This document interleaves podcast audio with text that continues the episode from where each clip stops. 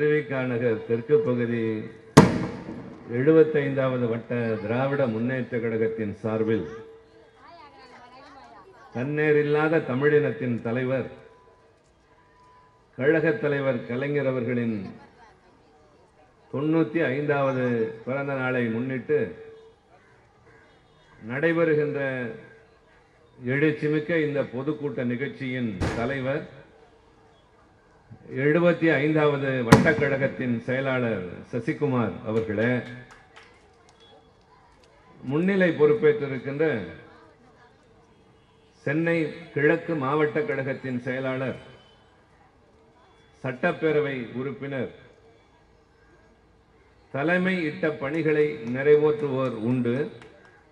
ஆனால் தலைமை நினைப்பதை நிறைவேற்றி காட்டுகிற வல்லமை படைத்த தம்பி சேகர் பாபு அவர்களே இந்த தொகுதியினுடைய சட்டமன்ற உறுப்பினர் என்னுடைய அன்பிற்கினிய தம்பி தாயகம் கவி அவர்களே இளைஞர் அணியின் துணை செயலாளர் சாமிக்கண் அவர்களே லோகேஷ் அவர்களே துலுக்கானம் அவர்களே உதயசங்கர் அவர்களே ஃபரோஸ்கான் அவர்களே தம்பி ரகலை வேந்தன் அவர்களே சதீஷ்குமார் அவர்களே சூரிய அவர்களே சாவித்ரி அன்பழகன் அவர்களே மகேஷ் அவர்களே தாஸ் அவர்களே கோல்டுஜி அவர்களே கருணாகரன் அவர்களே பாஸ்கர் அவர்களே தனசேகரன் அவர்களே ஈஸ்வரி கண்ணன் அவர்களே வட்டக்கழகத்தின் செயலாளர்கள் சின்னத்துறை அவர்களே ஆனந்தன் அவர்களே வெங்கடேசன் அவர்களே ராஜேந்திரன் அவர்களே அன்பிற்கினிய சேகர் அவர்களே குருமூர்த்தி அவர்களே சீனிவாசன் சவுந் ஞான சௌந்தரி செல்வம் தாமரை செல்வம் பூங்காவனம் அவர்களே. இளைஞரணியின் மாவட்ட துணை அமைப்பாளர் தம்பி நாகராஜ் அவர்களே. முன்னதாக இங்கே நீண்ட நேரம் உங்கள் முன்னால் உணர்ச்சி பொங்க உரையாற்றி அமர்ந்திருக்கின்ற தஞ்சை மாவட்ட இலக்கிய அணியின் செயலாளர் தம்பி ஆடுதுறை உத்தராபதி அவர்களே. கழகத்தின் சொற்பொழிவாளர் அதிரடி அல்தாப் அவர்களே. மாவட்ட கழகத்தின் நிர்வாகிகள் ராதாகிருஷ்ணன் அவர்களே புனிதவதி எத்திராசன் அவர்களே பகுதி கழகத்தின் செயலாளர் தம்பி கூப்பி ஜெயின் அவர்களே நன்றியுரை ஆற்ற இருக்கின்ற லோகநாதன் அவர்களே கருணாநிதி அவர்களே கழகத்தின் பல்வேறு அமைப்புகளை சார்ந்த நிர்வாகிகளே பெரியோர்களே தாய்மார்களே வாழுகின்ற நாட்களின் வசந்தத்தை எல்லாம் வளமார்ந்த நாட்டின் எதிர்காலத்திற்கு அர்ப்பணித்திருக்கின்ற இளைய தலைமுறையின் இனிய தோழர்களே உங்கள் அனைவருக்கும் வணக்கம். தலைவர் அவர்களின் தொண்ணூத்தி ஐந்தாவது பிறந்த நாள் விழா எழுச்சியோடு இங்கே நடைபெறுகிறது. தம்பி சேகர் பாபு என்னிடம் சொன்னார் இது அழைத்து வரப்பட்ட கூட்டம் அல்ல கூடியிருக்கிற இந்த கூட்டத்திற்கு எந்த விதமான சலுகைகளோ உதவிகளோ நாங்கள் தரவும் இல்லை. மாறாக இது உணர்ச்சி பொங்க இங்கே குழுமி இருக்கின்ற தமிழர்களின் கூட்டம் என்று சொன்னார். எல்லாவற்றிலும் கொஞ்சம் வித்தியாசமாக செயல்படுகிற அவர் இந்த கூட்டத்தின் விளம்பரத்திற்கு மேடைக்கு பக்கத்தில் இருக்கிற விளம்பர பலகையில் துயரங்களை சுமந்து உயரங்களை தொட்ட தலைவன் நீ என்று ஒரு பெரிய வரலாற்றினை மிக சுருக்கமாக இங்கே தந்திருக்கின்றார்கள். நம்முடைய தலைவர் அவர்களுக்கு வயது தொண்ணூத்தி ஐந்து. தந்தை பெரியார் அவர்கள் கூட தொண்ணூத்தி நான்கு வயதுகள் தான் வாழ்ந்தார். ஆனால் தொண்ணூத்தி ஐந்து வயதை தொட்டிருக்கிற அவர் கடந்த ஒரு வருட காலமாக பேச முடியாத நிலையில் இருக்கிறார். ஆனால் தமிழகத்தின் அரசியல் அவரை பற்றி தான் பேசிக் கொண்டிருக்கிறது. அவர் எழுதவில்லை ஆனால் அவர் எழுத்துக்களை பற்றி தான் விவாதங்கள் நடைபெற்றுக் கொண்டிருக்கின்றன. அவர் என்ன சொல்லியிருப்பார் இந்த நிலையில் என்ற கேள்வியே பல இடங்களில் பலருக்கு மிகப்பெரிய முக்கியமான வழிகாட்டுதலாக இருக்கின்றது. இன்றைக்கு தொண்ணூத்தி ஐந்து வயது என்று சொல்கிறோம். எதிர்காலத்தில் யாரோ ஒரு ஆராய்ச்சி மாணவன் தமிழ்நாட்டின் ஒரு முற்பகுதி இருபதாம் நூற்றாண்டின் பிற்பகுதியிலும் இருபத்தொன்னாம் நூற்றாண்டின் முற்பகுதியிலும். ஒரு 75 எண்பது ஆண்டுகள் இந்த மாநிலத்தில் என்னென்ன மாற்றங்கள் நிகழ்ந்தன? கலைத்துறையில் அரசியல் துறையில் இலக்கிய துறையில் சமுதாயத்தில் ஏற்பட்ட எழுச்சி அல்லது வீழ்ச்சி புரட்சி இவற்றையெல்லாம் ஆராய்ச்சி செய்ய வேண்டும் என்று ஒருவன் விரும்பினால் தனித்தனியாக இந்த துறைகளை ஆராய்வதை விட கலைஞர் என்ற ஒரு தலைவனின் வாழ்க்கையை படித்தால் போதும். எல்லாவற்றையும் தொட்டு விடலாம் ஒரு அரசியல் தலைவன் இப்படி எல்லா முனைகளையும் தொட்டு அதில் வெற்றி கொடி நாட்டியவர் தலைவர் கலைஞர் மட்டுமே. ஒரு சிலர் ஒரு எல்லையை தாண்டி செல்ல மாட்டார்கள். ஆனால் இவர் எல்லா எல்லைகளையும் தொட்டவர். எந்த மன்றத்திற்கு சென்றாலும் எத்தனை பேர் இருந்தாலும் அவர்களெல்லாம் வென்று காட்டுகின்ற ஒரு ஆற்றல் மிக்கவர் நம் தலைவர் கலைஞர். அறிஞர் அண்ணா அவர்கள் வாழ்ந்த காலத்தில் நம்முடைய இயக்கத்தின் கொள்கைகளுக்காக நடைபெற்ற எல்லா பேச்சு போர் மேடைகளிலும் மிகப்பெரிய தமிழறிஞர்களை வாதத்தினால் வெற்றி கண்டிருக்கிறார் என்று சொல்வார்கள். நம்முடைய தலைவர் திறத்துறையாக இருக்கலாம் இலக்கிய துறையாக இருக்கலாம் கவியரங்கமாக இருக்கலாம் கருத்தரங்கமாக இருக்கலாம் அரசியல் அரங்கமாக இருக்கலாம். எல்லாவற்றிலும் எத்தனை பேர் இருந்தாலும் முன்னிற்கக்கூடிய இந்திய நாட்டின் அரசியலை தீர்மானிக்கக்கூடிய ஒரு மிகப்பெரிய தலைவனாக இருந்திருக்கிறார். இன்றைக்கு நிறைய பேர் புறப்பட்டு வருகிறார்கள். இது ஒரு மிக முக்கியமான காலகட்டம்.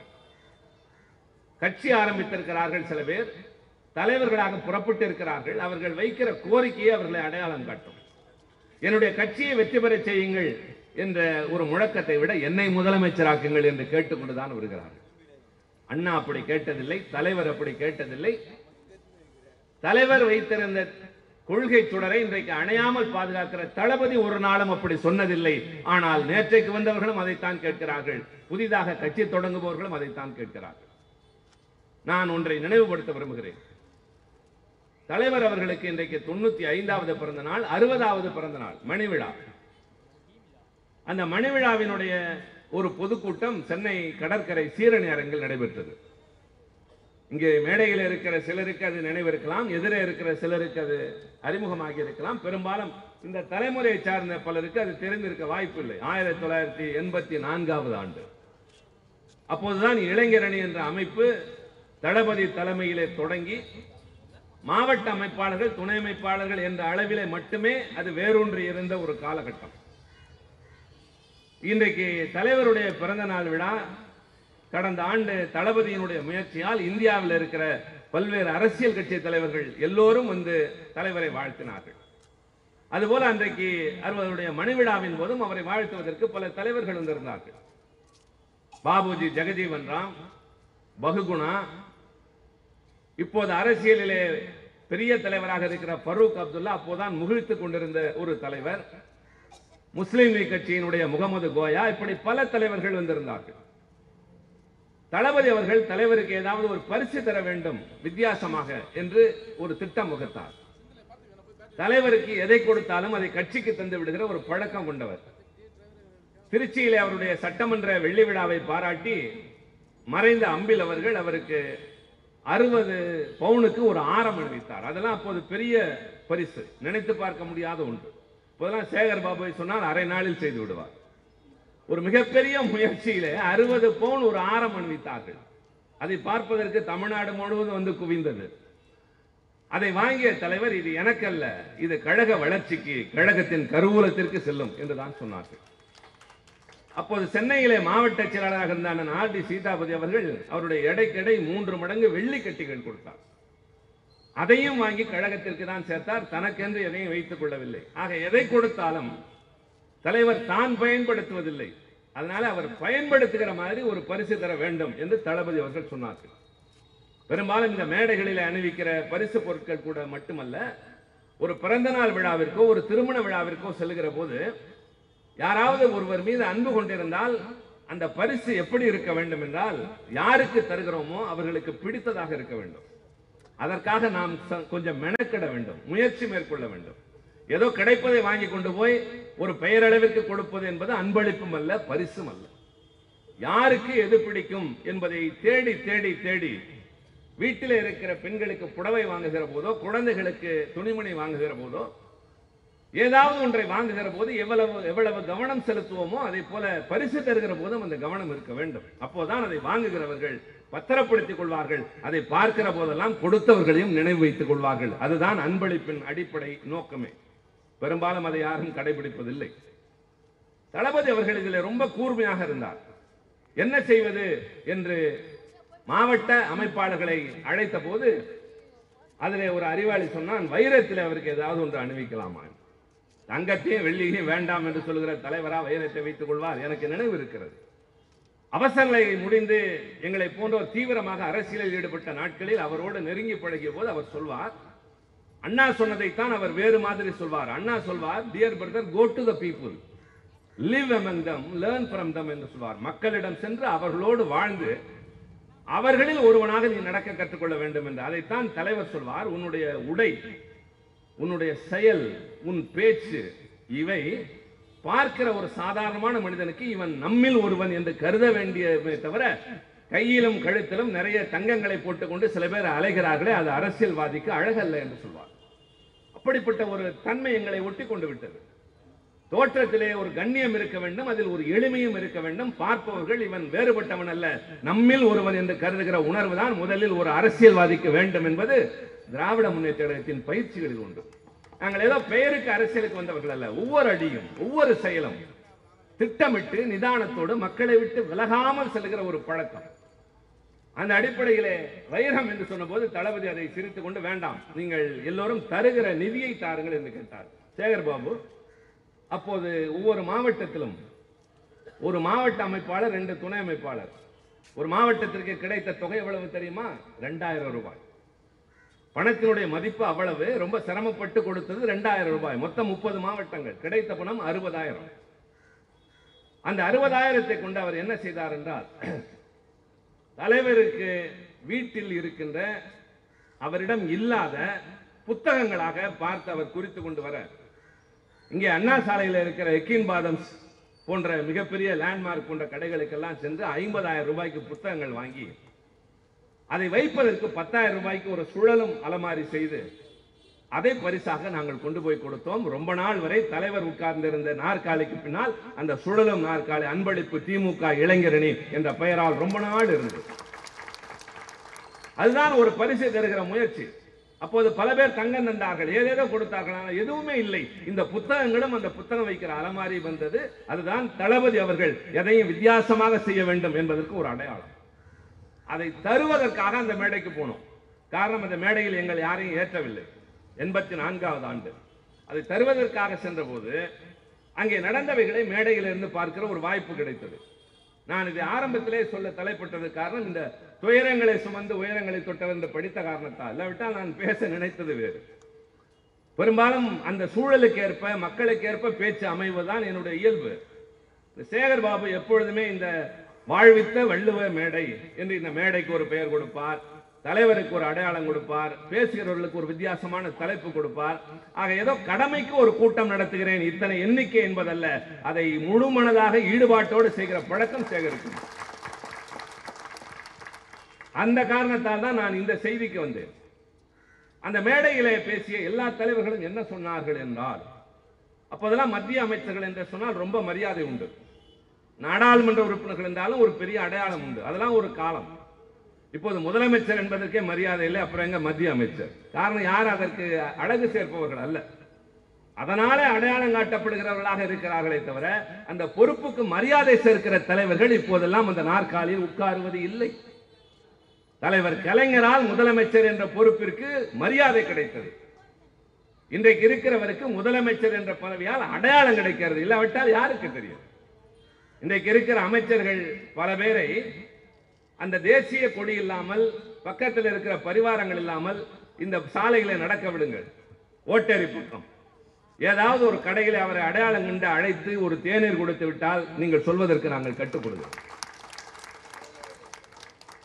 மாவட்ட செயலாளர் சேகர் பாபு சட்டமன்ற உறுப்பினர் கவி என்றெல்லாம் கூட அல்ல. எங்களுடைய பகுதி செயலாளர் போனாலே இந்த பகுதி முழுவதும் நிச்சயமாக எல்லோருக்கும் அடையாளம் தெரியும். இடைக்கழக செயலாளருக்கு தெரு முழுவதும் தெரியும். இதை நான் ஏதோ அவர்களை கிண்டல் பேசுவதற்காக சொல்லவில்லை. பொது வாழ்க்கையில் இருக்கிற ஒரு பொறுப்பில் இருக்கிற அரசியல்வாதி மக்களோடு தொடர்புடையவனாக அடையாளம் தெரிந்தவனாக இருக்க வேண்டும். இவர்களெல்லாம் சந்தர்ப்ப சூழ்நிலையினால் அப்படி வந்தவர்கள். அன்றைக்கு பேசுகிற போது ஜெகஜீவன் ராமும் பகுகுணாவும் பெரிய தலைவர் பகுகுணாவெல்லாம் உத்தரப்பிரதேச மாநிலத்தின் முதலமைச்சர் பெரிய சரித்திரங்களை கண்டவர். அது மாதிரி எல்லோரும் பேசிய போது ஒன்று சொன்னார்கள் கலைஞர் அவர்களே நீங்கள் ஒரு மாநில கட்சியின் தலைவர். ஆனால் உங்களுடைய அரசியல் திட்டங்களும் செயல்பாடுகளும் எங்களை பல நேரங்களில் திகைக்க வைத்திருக்கிறது.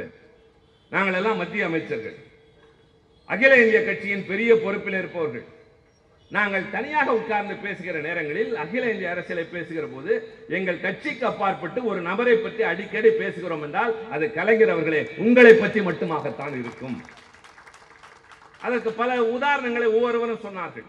அவசர காலத்தை சொன்னார்கள். சில முக்கியமான முடிவுகள் மத்திய அரசு எடுக்கிற போது தலைவருடைய கருத்துக்களை சொன்னார்கள். குடியரசுத் தலைவரை யார் தேர்ந்தெடுக்க வேண்டும் என்ற குழப்பம் வந்தபோது தலைவருடைய கருத்தே சரியான முடிவாக இருந்ததை இப்படி பலவற்றை சொன்னார்கள். சொல்லிவிட்டு ஒரு வேண்டுகோள் வைத்தார்கள். இவ்வளவு திறமை உள்ள நீங்கள் ஒரு மாநில கட்சியின் தலைவராக ஒரு மாநிலத்திற்குள்ளே மட்டுமே முடங்கி இருக்காதீர்கள். உங்கள் திறமையும் அறிவும் இந்தியா முழுவதற்கும் தேவைப்படுகிறது. நீங்கள் தயவு செய்து அகில இந்திய அரசியலுக்கு வாருங்கள். வந்தால் உங்களுக்கு மிகப்பெரிய அங்கீகாரம் தருவதற்கு நாங்கள் எல்லாம் தயாராக இருக்கிறோம் என்று சொன்னார். அந்த வயதில் என் போன்றவருக்கு ஏற்பட்ட ஒரு பேராசை அல்லது ஒரு எதிர்பார்ப்பு ஓ இவர்களுடைய வேண்டுகோளை ஏற்று தலைவர் இன்றைக்கு அறிவிக்கப் போகிறார். பின்னாளில் நம்முடைய தலைவர் குடியரசுத் தலைவர் ஆவார் போல் இருக்கிறது பிரதமர் ஆவார் போல் இருக்கிறது அதற்குத்தான் அழைக்கிறார்கள். அந்த பொறுப்பிலும் அவரை வைத்து அழகு பார்ப்போமே என்ற ஒரு சின்ன ஆசை ஏற்பட்டது. அது அந்த வயதில் ஏற்பட்ட பக்குவம் இல்லாத தன்மை. நான் மிசாவில் இருந்தபோதுதான் மாநில கட்சிகள் தடை செய்யப்படும் என்று இந்திரா காந்தி அம்மையார் ஒரு அறிவிப்பை வெளியிட்டதாக வதந்தி பரவிய போது எம்ஜிஆர் தன்னுடைய கட்சிக்கு அதிமுக என்ற பெயரை மாற்றி அஇஅதிமுக என்று வைத்தார். அனைத்து இந்தியா என்று சேர்த்துக் கொண்டார். ஏற்கனவே அந்த கட்சி பெயரில் குழப்பம். திராவிட முன்னேற்றகம் அண்ணா திராவிட முன்னேற்றகம் அதில் அகில இந்தியா என்று சொல்கிற போது திராவிடம் என்பது இந்தியாவில் இருக்கிறது அப்புறம் அது வேறு இது வேறு அது வேறு. நான் இப்போது அதற்குள்ளே போக விரும்பவில்லை. அப்போதும் நான் இருபத்தி ஒரு வயதில் சிறையில் இருந்த மூத்தவர்களிடம் நம்முடைய கட்சியின் பெயரும் மாறுமா? என்று கேட்டபோது அவர்கள் ஒன்று சொன்னார்கள் எது வேண்டுமானாலும் நடக்கும். கட்சியின் பெயர் மட்டும் மாறாது. கலைஞர் தலைவராக இருக்கிறவரை என்று சொன்னார் அது அனுபவம். நாங்கள் கேட்ட கேள்வி பக்குவம் இல்லாத தன்மை. அதுபோல அகில இந்திய அரசியலுக்கு வாருங்கள் என்றவுடன் தலைவர் அறிவிப்பு வெளியிட போகிறார் என்று கருதிய போது கடைசியாக தலைவர் பேசுகிறார். நேராக அவர் செய்திக்கு வரவில்லை. கையில இருந்த மாலை பத்திரிகை எடுத்துக்கொண்டார். எப்படி பேச வேண்டும் ஒரு மேடையில் என்பதையும் ஒரு செய்தியை எப்படி கொண்டு செல்ல வேண்டும் என்பதற்கும் இலக்கணம் நம் தலைவர் கலைஞர் தான்.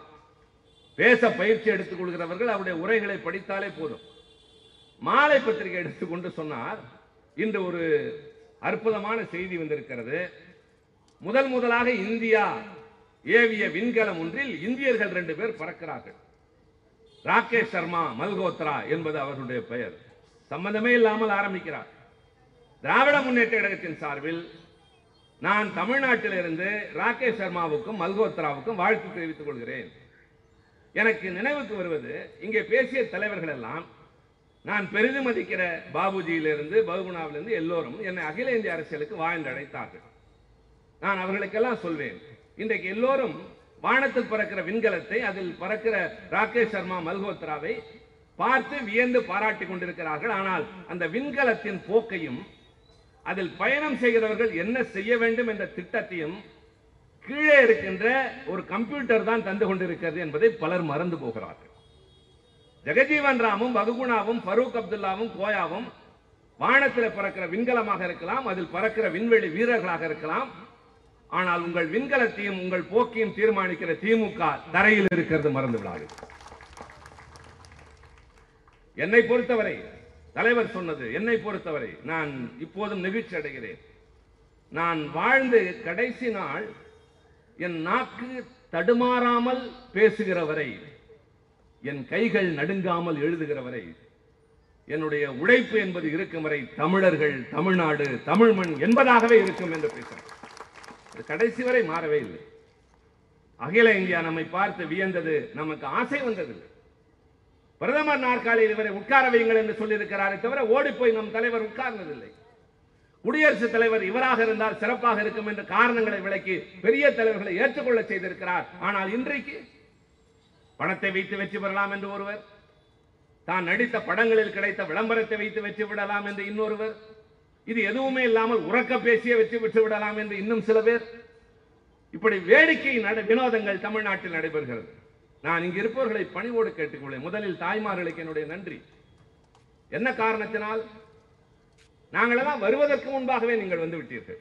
நாங்கள் முடித்ததற்கு பின்னால் தான் நீங்கள் கிளம்ப போகிறீர்கள். நீங்கள் வீட்டில் இருந்து வருகிற போது உங்கள் வீட்டு பிள்ளைகள் விளையாடி கொண்டிருந்திருப்பார்கள். நீங்கள் திரும்பி போகிற போது தூங்கி இருப்பார்கள் தூங்குவதற்கு முன்னால் அந்த பிள்ளை சாப்பிட்டு தூங்கியதா சாப்பிடாமல் தூங்கியதா தெரியாது உங்களுக்கு. எழுப்பி ஊட்டினால் எத்தனை பிள்ளைகள் தூக்கத்திலே சாப்பிடும்? சாப்பிடாது. என்றால் பொறுப்பு மறந்த தாய்மார்களா நீங்கள்? இல்லை. அந்த பிள்ளைகளின் எதிர்காலத்தில் கவலை கொண்ட காரணத்தால் தான் இந்த மேடையை நோக்கி நீங்கள் வந்திருக்கிறீர்கள். இந்த கட்சி எங்கள் பிள்ளைகளை காப்பாற்றும். நாங்கள் இன்றைக்கு வாழுகிற நாட்டின் வேதனையை பார்க்கிறோம். எங்களுக்கு நம்பிக்கை தாருங்கள் ஐயா என்று கேட்டு வந்திருக்கிறீர்கள். அதனால் தான் சொல்கிறேன். எங்களுக்கு கடமை நிரம்ப இருக்கிறது. ஒரு ஆட்சி வேண்டும் என்று சொல்கிற போது அது பதவிக்காக அல்ல. இந்த தமிழ்நாட்டில் வாழ்கிற எல்லா தரப்பு மக்களுக்கும் என்ன தேவை என்பதை தேடி தேடி செய்கின்ற ஆற்றலும் பக்குவமும் பயிற்சியும் அனுபவமும் திராவிட முன்னேற்ற தலைவர்களுக்கு மட்டும்தான் உண்டு.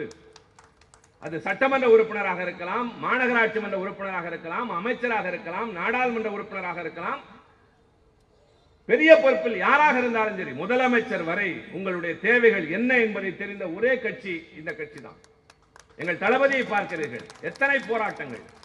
எல்லோரும் பேசுகிறார்கள் என்ன இது வேலை இல்லையா? என்று. ஆம் இதுதான் வேலை. இந்த ஆட்சியினுடைய தவறுகளை ஒவ்வொரு நிமிடமும் மக்களுக்கு விளக்குவதற்காக எங்களை நாங்களே அர்ப்பணிக்க தயார் என்று தொடர்ந்து களத்தில் இறங்குகிற வேறொரு கட்சியை காட்டுங்கள். வருகிறார்கள் சில பேர். ஒரு தேர்தலிலே வெள்ளோட்டம் விட்டு பார்த்தார்கள் பணத்தை வைத்து வெற்றி பெறலாம் என்று நாளைக்கு நாட்டையே கைப்பற்றலாம் என்று இருக்கிறார்கள். நான் வந்திருக்கிற எல்லோருக்கும் சொல்வேன் ஐயா பெரியவர்களே அம்மா தாய்மார்களே இந்த சமுதாயம் நம்ம ஏதாவது ஒரு இடத்தில் இழிவு செய்கிறது செய்கிறது. ஏதோ ஒரு இடத்தில் நம்ம யாரோ ஒருவர் புறக்கணிக்கிறார்கள். நீங்கள் திருமண வீட்டுக்கு போகிறீர்கள். போனவுடன் அங்கு இருப்பவர்கள் முதலில் உங்கள் கழுத்தை பார்ப்பார்கள். என்ன நகை அணிந்திருக்கிறீர்கள்? சில பேர் புடவையை பார்ப்பார்கள். பட்டு புடவையா சாதாரண புடவையா? கழுத்தில் நகையும் பட்டும் ஜொலிக்கவில்லை என்றால் கொஞ்சம் பார்வை இறங்கும் மரியாதை குறையும். சாப்பிட போகிற போது நாலாவது பந்தி மூணாவது பந்தி தான். இது நடக்கிறது தான் வேறு சில மன்றங்களுக்கு போனால் படித்தவன் படிக்காதவன் அந்த ஜாதி இந்த ஜாதி சொந்தக்காரனே பக்கத்தில் இல்லை அவசர நேரத்தில் நட்பும் இல்லை. ஆக தாழ்வு மனப்பான்மை எப்படிப்பட்டவனுக்கு மனதில் வந்து சேரும்? நான் உயர்ந்தவன் தான் என் உழைப்பில் வாழ்கிறவன் தான் நான் யாரையும் நம்பாதவன் தான் ஆனால் இவன் காரணத்தை ஏதோ மனதில் வைத்துக் கொண்டு என்னை அவமானப்படுத்துகிறான் என்று குற்ற உணர்ச்சியோடு இருப்பீர்கள் அல்லவா? இந்த குற்ற உணர்ச்சி இல்லாமல். எவ்வளவு பெரிய பணக்காரன் எவ்வளவு உயர்ந்த காரில் வந்து இறங்கினாலும் அவனாக இருக்கட்டும் இங்கே உட்கார்ந்து இருக்கிற நீங்களாக இருக்கட்டும் ஓரத்தில் இருக்கிற டீ கடை தோழனாக இருக்கட்டும் குடியரசுத் தலைவர் மாளிகையில் இருக்கிற மரியாதைக்குரிய ஐயா கோவிந்தாக இருக்கலாம். எல்லோரும் வாக்குச்சாவடிக்கு செல்கிற போது எல்லோருடைய வாக்கிற்கும் ஒரே மரியாதை தான் மறந்து விடாது திருமண வீட்டில் மட்டும்தான் பட்டுப்புடவையும் தங்க நகைகளும் நம்மை வேறுபடுத்தி காட்டும். உறவினர் வீட்டுக்கு செல்கிற போதும் வேதனையில் இருக்கிற போதுதான் பொருளாதாரம் பேசும். ஆனால் இந்த ஜனநாயக நாட்டில் நீங்கள் வாக்களிக்க போகிற போது உங்களை எல்லோருக்கும் சமமாக நிறுத்தி யாரும் நிர்பந்திக்க முடியாது. யார் இந்த நாட்டை ஆள வேண்டும் என்று நீ தீர்ப்பு சொல் என்கிற போது அந்த வாக்கு விற்பதற்கும் அல்ல விரக்தியில் வீசி எறிவதற்கும் அல்ல. இந்த கூட்டத்தில் யாராவது எங்கள் கட்சிக்கு அப்பாற்பட்டவர்கள் நிறைய பேர் வந்திருப்பார்கள். பொதுக்கூட்டம் என்றால் ஒரு கட்சிக்காரன் மட்டும் வருவதல்ல. வேறு கட்சிக்காரர்கள் வந்திருப்பார்கள்.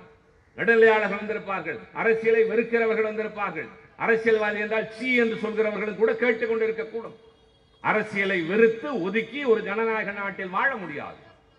உங்கள் நாட்டு அரசாங்கத்தை உங்கள் வரிப்பணத்தை செலவு செய்வது யார் என்பதை தீர்மானிப்பது ஒரு கட்சியும் அதன் பிரதிநிதிகளும் தான். அதை தேர்ந்தெடுக்க வேண்டும் என்கிற போது இருக்கிற கட்சியில் சிறந்ததை தேர்ந்தெடுங்கள். எந்த தலைவர் அனுபவம் உள்ளவர் என்பதை பாருங்கள். நாங்கள் அதற்கான விளக்கங்களை தருகிறோம். நிர்பந்திக்கவில்லை. எல்லாவற்றையும் கேட்டு எது சரி என்று நீங்கள் முடிவெடுக்கிற போது உங்கள் எதிர்காலம் ஒளிமயமாக மாறும். தீர்ப்பு உங்கள் கையில் நாளை இன்னொருவர் வந்து பேசுவார். அதையும் கேளுங்கள். எங்கள் கடந்த காலத்தையும் பாருங்கள். அவர்கள் கடந்த காலத்தையும் பாருங்கள். நாங்கள் வந்து உழைப்பை முதலீடாக வைத்து கேட்போம். பணத்தை முதலீடாக வைத்து எங்களால் கேட்க முடியாது ஐயா. நாங்கள் அப்படி சம்பாதிக்கவில்லை. உங்களுடைய அன்பை சம்பாதித்திருக்கிறோம். உங்கள் வேதனையில் நாங்கள் பங்கெடுத்திருக்கிறோம். தெருத்தருவாக வந்து இங்க இருக்கிற சேகர் பாபுவில் இருந்து கடைசி தொண்டன் வரை உங்களுக்காக உழைக்கிறோமே அதுதான் எங்கள் முதலீடு உங்களை விட்டு நாங்கள் விலக மாட்டோம். துன்பமான நேரத்தில் பிரிய மாட்டோம். உங்களுக்கு ஒன்று என்று சொன்னால் எங்கள் குடும்பத்தை நடுத்தெருவில் நிறுத்திவிட்டு உங்களுக்காக பாடுபடுவோம் என்று சொல்லுகிற கட்சிக்காரன் நிறைந்த கூடாது அவர்களை. யாராவது வர சொல்லுங்கள் பார்ப்போம். பேசுகிறார்கள். சில பேர் வந்து நான் இத்தனை படத்தில் நடித்திருக்கிறேன். சரி நானும் தான் பார்த்தேன் ரசித்தேன். அதற்காக நாட்டை கொடுக்க முடியுமா? என் நாட்டில் கொழுந்து விட்டு பிரச்சனைகள் இருந்ததே. அப்போதெல்லாம் நீங்கள் எங்கிருந்தீர்கள்? எங்கள் தலைவன் வாழ்ந்த வாழ்க்கை என்ன? சுமந்த துன்பங்கள் என்ன? சந்தித்த அவமானங்கள் என்ன? அதுதான் கொடுமை. ஒரு அரசியல்வாதிக்கு அடிப்படை தேவை என்ன தெரியுமா? தியாகம் உழைப்பு அறிவு அதெல்லாம் பின்னால் சகிப்பு தன்மை. ஒன்றுக்கும் உதவாதவன் அவமானப்படுத்துகிற போது எல்லாம் தெரிந்தவன் தாங்கிக் கொள்ள வேண்டும். அதுதான் அடிப்படை தகுதி என்று ஐயா பெரியார் சொல்லியிருக்கிறார். அந்த வழியில் வந்த தலைவர் அதே வழியில் இன்றைக்கு தளபதி. நாங்கள் வந்து உங்கள் முன்னால் இருக்கிறோம் ஆனால் எங்கோ ஊர் சுற்றி விட்டு ஏதேதோ பார்த்து விட்டு எல்லா உய்யாரங்களையும் அனுபவித்து விட்டு என்னை முதலமைச்சராக்கி என்று சில பேர் வருகிறார்கள் என்றால் முடிவெடுக்க வேண்டியது நீங்கள் தான் ஆட்சியில் இருப்பவர்களும் அதே நம்பிக்கையோடு தான் எனக்கு முன்னால் உத்தராவதி பேசினார் கவி பேசியிருப்பார் அல்தா பேசியிருப்பார் சேகர் பேசியிருப்பார். இந்த ஆட்சி சம்பாதிப்பதையே நோக்கமாக கொண்டிருக்கிறது. ஏன்? என்ன காரணம்? சம்பாதிக்கிற பணத்தை கொண்டு முதலீடு செய்து மறுபடியும் மக்களை விலைக்கு வாங்கலாம் என்று. திட்டங்கள் இல்லை முன்னேற்றங்கள் இல்லை. மக்களின் துன்பங்களை தீர்ப்பதற்கான எந்த வழிவகையும் இல்லை. எட்டு வழிச்சாலை என்று ஒன்றை கொண்டு வந்து ஏதோ வளர்ச்சி என்று காட்டுகிறார்கள். அதல்ல வளர்ச்சி. இங்கே துறைமுகத்திலிருந்து மதுரை வாயிலுக்கு நாங்கள் பறக்கும் சாலை கொண்டு வந்தோம் அல்லவா? அதுதான் வளர்ச்சிக்கான திட்டம். போக்குவரத்து நெரிசல் குறைந்திருக்கும். நான் அங்கிருந்து இங்கு வருவதற்கு ஒரு மணி நேரம் ஆகிறது சாலை நன்றாகத்தான் இருக்கிறது ஆனால் வாகனங்களின் நெரிசல். இது தவிர்க்க முடியாது. வளர்கிற காலகட்டத்தில் மக்கள் தொகை பெருகுகிற போது பொருளாதார வசதி கூடுகிற போது வாகனங்களின் எண்ணிக்கை கூடத்தான் செய்யும். இருக்கிற இடம் அவ்வளவுதான். ஆனால் நடக்கிற மனிதன் அதிகம் ஓடுகிற வாகனங்கள் அதிகம். அதை சரி செய்வதற்கு என்ன செய்ய வேண்டும் என்று திட்டமிட வேண்டியதான் அரசாங்கத்தின் கடமை. அந்த அரசாங்கத்தின் பொறுப்பிற்கு தொலைநோக்கு பார்வையோடு ஒன்றை சிந்திக்கக்கூடிய தலைவர்கள் வந்தால்தான் உங்களுடைய துன்பங்கள் குறையும். இல்லாவிட்டால் துன்பத்தின் வேதனை தான் உங்களுக்கு வரும். ஒரு சின்ன உதாரணம் சொல்கிறேன். நான் அண்மையிலே யுனெஸ்கோவிலிருந்து வந்த ஒரு அறிக்கை சொல்லுகிறது. இன்னும் மூன்று ஆண்டுகள் ரொம்ப காலம் இல்லை. நான் பயமுறுத்துவதாக கருதாதீர்கள். உங்களை தயார்படுத்த ஒரு அபாய அறிவிப்பாக எச்சரிக்கையாகவே சொல்கிறேன். இன்னும் மூன்று ஆண்டுகளில் உலகின் அதிக மக்கள் தொகை கொண்ட நாடாக இந்தியா மாறும். அது வேறு செய்தி. உலகத்திலேயே நிலத்தடி நீர் சுத்தமாக இல்லாமல் போகிற நகரங்களில் ஒன்றாக சென்னை மாறி போகும் என்கிறார்கள்? நிலத்தடி நீர் என்பது நிரந்தரமாக ஒன்று. வானம் மழை பொழிந்தால் ஒருவேளை சேரும். மழை பொழியும் என்பதற்கான வாய்ப்புகள் இல்லை. என்ன காரணம்? இது வெறும் அரசியல் பேசுகிற மேடை அல்ல. அவசியமானதை பேச வேண்டியது உங்களை தயார்படுத்த வேண்டியது. அப்படி தயாராகிற போதுதான் இதுல இருந்து நம்மை காப்பதற்கு யார் என்பதை நீங்கள் புரிந்து கொள்வீர்கள். வேலைக்கு ஆள் எடுக்கிற மாதிரி காவலுக்கு ஆள் தேடுத்து எடுக்கிற மாதிரி. என்ன காரணம்? புவி வெப்பமடைவது என்று நீங்கள் கேள்விப்பட்டிருப்பீர்கள். நாம் பயன்படுத்துகிற குளிர் சாதன பெட்டி இந்த மேடையில கூட கொண்டு வந்து இப்படி ஒரு கருவி வைக்கிறார்கள். வீட்டில் இருக்கிறது பேருந்தில் இருக்கிறது உணவு எல்லா இடங்களும் இருக்கிறது. இதனால் ஏற்படுகின்ற பாதிப்புகள். இதன் விளைவு இதே நிலையில் போனால் இன்னும் பத்தாண்டுகளில் மறுபடியும் நான் பயமுறுத்தவில்லை. ஆய்வறிக்கைகள் சொல்லுகின்றன ராணிமேரி கல்லூரி இருக்காது. கடற்கரை கடற்கரையில் இருக்கிற சிலைகள் போனது வந்ததெல்லாம் விட ராணிமேரி கல்லூரியே இருக்காது கடல் உள்ளே வந்து விடும் என்கிறான். புவி வெப்பமடைந்தால் ஏன் ஐயா கடல் உள்ளே வர வேண்டும்? என்று கேட்பீர்கள்.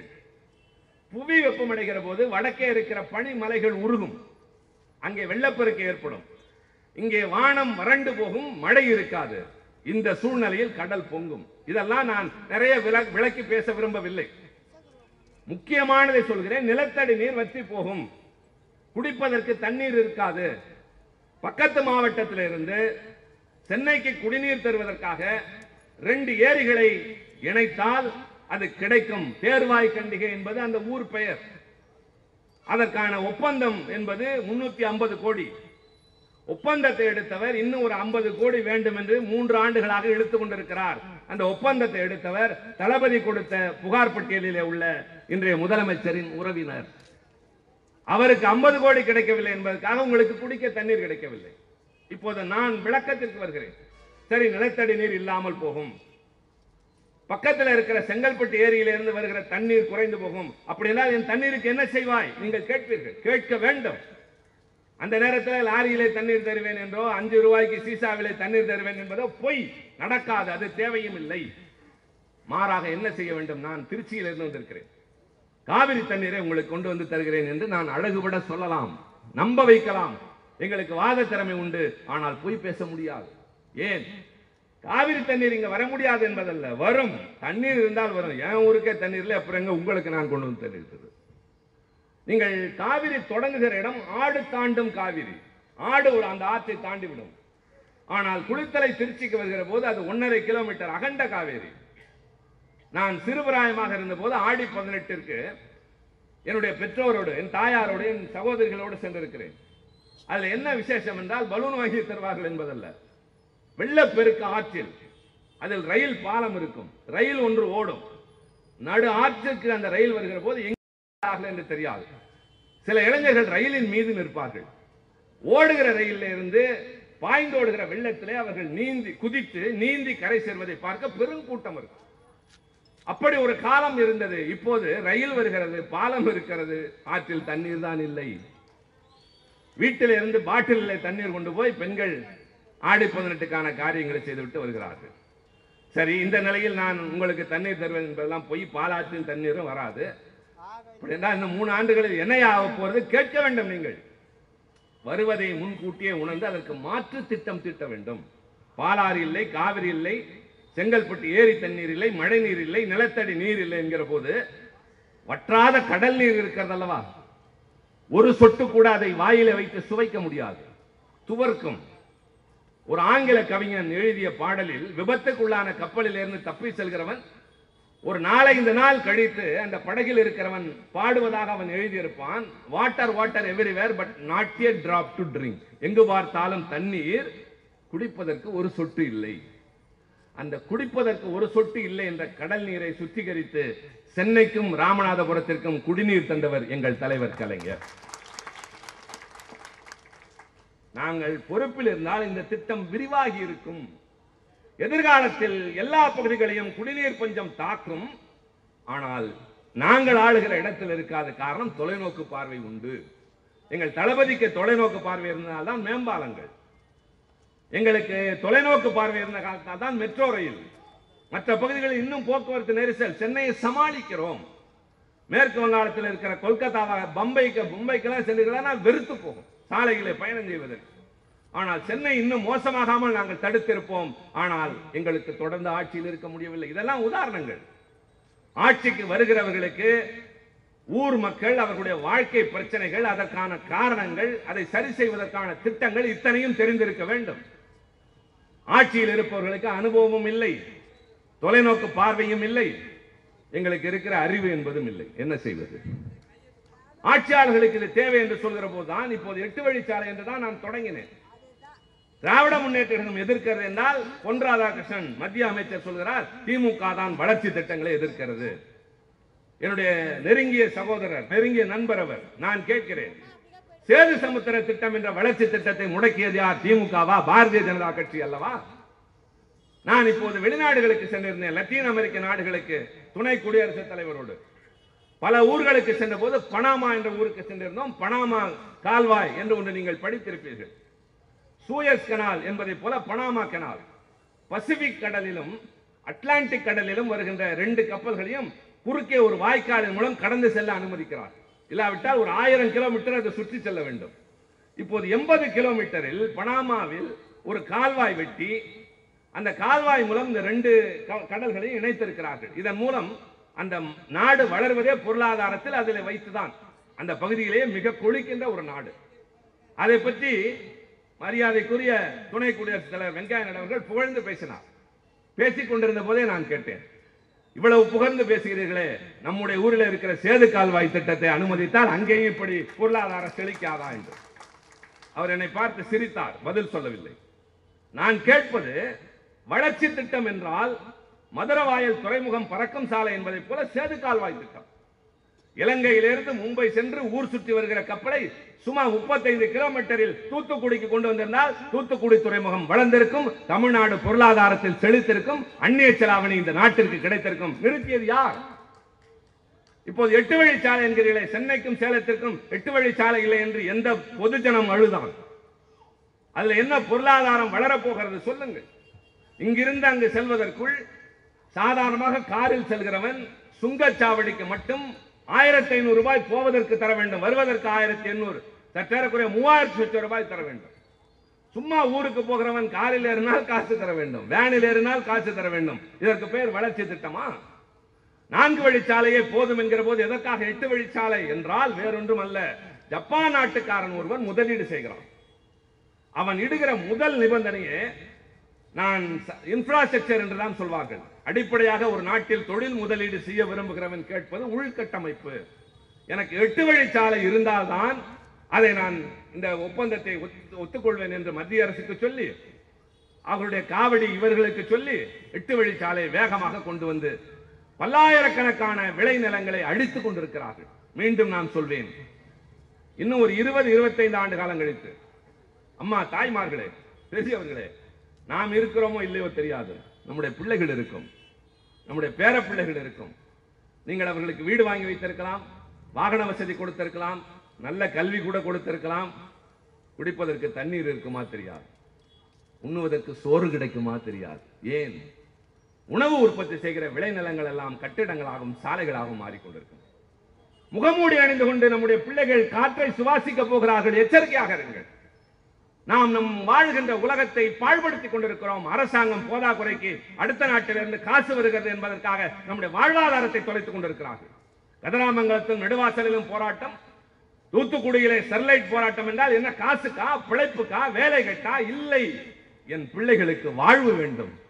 நாளைக்கு நல்ல காற்றை சுவாசிக்க வேண்டும் நல்ல சோறு திங்க வேண்டும் நல்ல தண்ணீர் வேண்டும் ஐயா. இல்லாவிட்டால் வரக்கூடாத நோயெல்லாம் வந்து எங்கள் பிள்ளைகள் வாடும் என்று பெற்றோர்கள் வீதிக்கு வந்தால் துப்பாக்கியால் சுடுகிறதே. இதற்கு பேர் அரசாங்கமா? ஊர் மக்களை கேளுங்கள் நியாயத்தை. ஏதோ எதிர்க்கட்சி பேசுகிறது என்பதற்காக அல்ல. நியாயத்தை சொல்லுங்கள். போராட்டத்தின் நோக்கம் என்ன? கூலி உயர்வை கேட்டு ஒரு ஆலையில் போராடினால் அது ஒரு வகை. என் விளைநிலத்தை காப்பாற்ற நான் நாலு பேருக்கு சோறு தர விரும்புகிறேன். ஊரில் இருக்கிற போது நெஞ்சு நிமிர்த்தி நடப்பான். இங்கே வந்து ஆட்டோ ஒட்டி கொண்டு நாலு பேருக்கு தஞ்சம் பிழைப்பான். இதுதான் பிழைப்பு. வளர்ச்சி என்ற பெயரால் கொண்டு வந்து தருகிறார்கள். போராட்டம் என்றால் பிடித்து அடைக்கிறார்கள் துப்பாக்கியால் சுடுகிறார்கள். தூத்துக்குடியிலே நூறு நாள் போராட்டம் நடைபெற்றது. நூறு நாளும் வாய்மூடி கொண்டிருந்தவர்கள் நூறாவது நாள் சுட்டு பதிமூணு பேரை. பதிமூணு பேரை சுட்டது யார் என்று கேட்டால் இன்னும் பதில் கிடைக்கவில்லை. சட்டமன்ற உறுப்பினர்களே பாவம் உங்களிடம் கோபித்துக் கொள்ள முடியாது. பேசுவதற்கு வாய்ப்பு இருந்தால் அல்லவா? பேச முடியும். அதற்கு பெயர்தான் சட்டமன்றம்.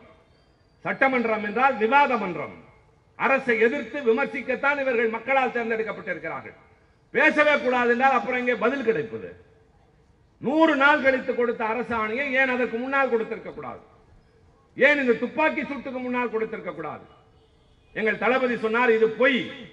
இந்த அரசாணை பிரச்சனைக்கு தீர்வு அல்ல என்றார். ஏன் தெரியுமா? நீதிமன்றத்திற்கு போனால் அரசாணை தோற்று போகும். ரெண்டே ரெண்டு பிரச்சனைகள் மட்டும்தான் ஒரு நீதிமன்றம் சொல்லும். இதில் நாங்கள் தலையிட அதிகாரம் இல்லை. ஒன்று இது ஒரு அரசாங்கத்தின் கொள்கை முடிவு என்றால் நீதிமன்றத்திற்கு அதிகாரம் கிடையாது. இரண்டாவது அரசியல் சட்டத்தின் ஒன்பதாவது அட்டவணையில் ஒன்று இடம்பெற்றிருக்குமெனால் அதில் நீதிமன்றம் தலையிடாது. ஆனால் இது வெறும் அரசு ஆணை ஏமாற்று வேலை. அதிலும் பதிமூணு பேரை சுட்டு கொன்று விட்டு ஆளுக்கு இருபது லட்சம் கொடுத்தான். அதுல ஒரு ஏழை தாய் சொன்னார் நீ இப்படி காசு தருவா என்பதற்காக என் பிள்ளை போராட்டத்திற்கு போகவில்லை. அவன் ஊர் நன்மைக்காக போனான். எடுத்துக்கொண்டு போடா காசை என்று ஒரு புறநானூற்று தாயை போல சொன்னான் பிரதீபா என்ற ஒரு மாணவி நீட் தேர்விலே இறந்து போனால் அவளுக்கு போய் உதவி. இப்போது இந்த அரசாங்கத்திற்கு பெயர் என்ன தெரியுமா? இன்சூரன்ஸ் ஏஜென்ட் மக்களை கொல்ல வேண்டியது கொன்றதற்கு பின்னால் போய் காசு தர வேண்டியது அதற்கு பெயர் அரசாங்கம் சாவை தடுக்க வேண்டும். ஆனால் இன்னமும் வாய் மூடிக்கொண்டிருக்கிறார்கள் துப்பாக்கி சூடு நடத்த உத்தரவிட்டது யார்? இது ஜனநாயக நாடு. பதில் சொல்ல வேண்டும். கேள்வி கேட்கிறோம் பதில் இல்லை. மத்திய அரசு தட்டி கேட்க வேண்டும் வேடிக்கை பார்க்கிறார். வரலாற்றிலே ஒரு நிகழ்வு உண்டு. ஜாலியன் வாலாபாக் என்ற ஒரு நிகழ்ச்சி. உங்களில் பலருக்கு தெரிந்திருக்கும் விடுதலை போராட்டத்தின் ஒரு கருப்பு அத்தியாயம். ஒரு வாசல் மட்டுமே இருக்கக்கூடிய ஒரு மைதானத்தில் பல ஆயிரம் பேர் கூடியிருக்கிற போது ஜெனரல் டயர் என்பவன் வருகிறான். சுற்றிலும் தன்னுடைய காவலர்களை நிறுத்துகிறான். கண்மூடித்தனமாக சுட்டு பொசுக்குகிறார்கள் முன்னூத்தி ஐம்பது பேருக்கு மேல். குழந்தைகள் வயதானவர்கள் பெண்கள் என்ற அத்தனை பேரும் செத்து போக. தப்பித்து ஓட நினைத்தவர்கள் பல பேர் ஒருவர் மேல் விழுந்து மிதிப்பட்டு சாக என்று பல நூறு பேர் இறந்து போகிறார்கள். இது நடந்து முடிந்தவுடன் நாங்கள் ஒரு நாயை கொன்றாலும் அதை விசாரணைக்கு பின்னால் தான் கொள்வோம் என்பது வெள்ளைக்காரனுடைய தத்துவம். அதனால ஜெனரல் டயரை கூப்பிட்டு ராணுவ விசாரணை நடத்தினார்கள். என்ன நடந்தது? ஏன் நடந்தது? நான் சென்றேன் துப்பாக்கி சூடு நடத்தினேன். எத்தனை பேர் கொன்றாய்? முன்னூத்தி ஐம்பத்தாறு முன்னூத்தி ஐம்பத்தாறை கொள்வது நியாயமா? ஏன் இவ்வளவு பேரை கொன்றாய்ங்கிற போது அவன் சொல்கிறான் அலட்டிக் கொள்ளாமல் சொல்கிறான். என்னிடம் துப்பாக்கி தோட்டாக்கள் தீர்ந்து விட்டன. அதனால் தான் அத்தோடு நிறுத்திக் கொண்டேன்.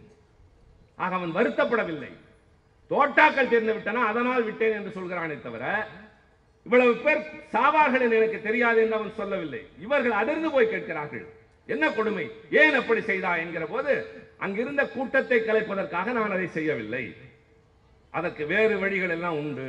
நான் செய்ததன் நோக்கம் இனிமேல் இந்த நாட்டின் எந்த பகுதியிலும் எவனும் சுதந்திர போராட்டம் என்று வீதிக்கு வரக்கூடாது.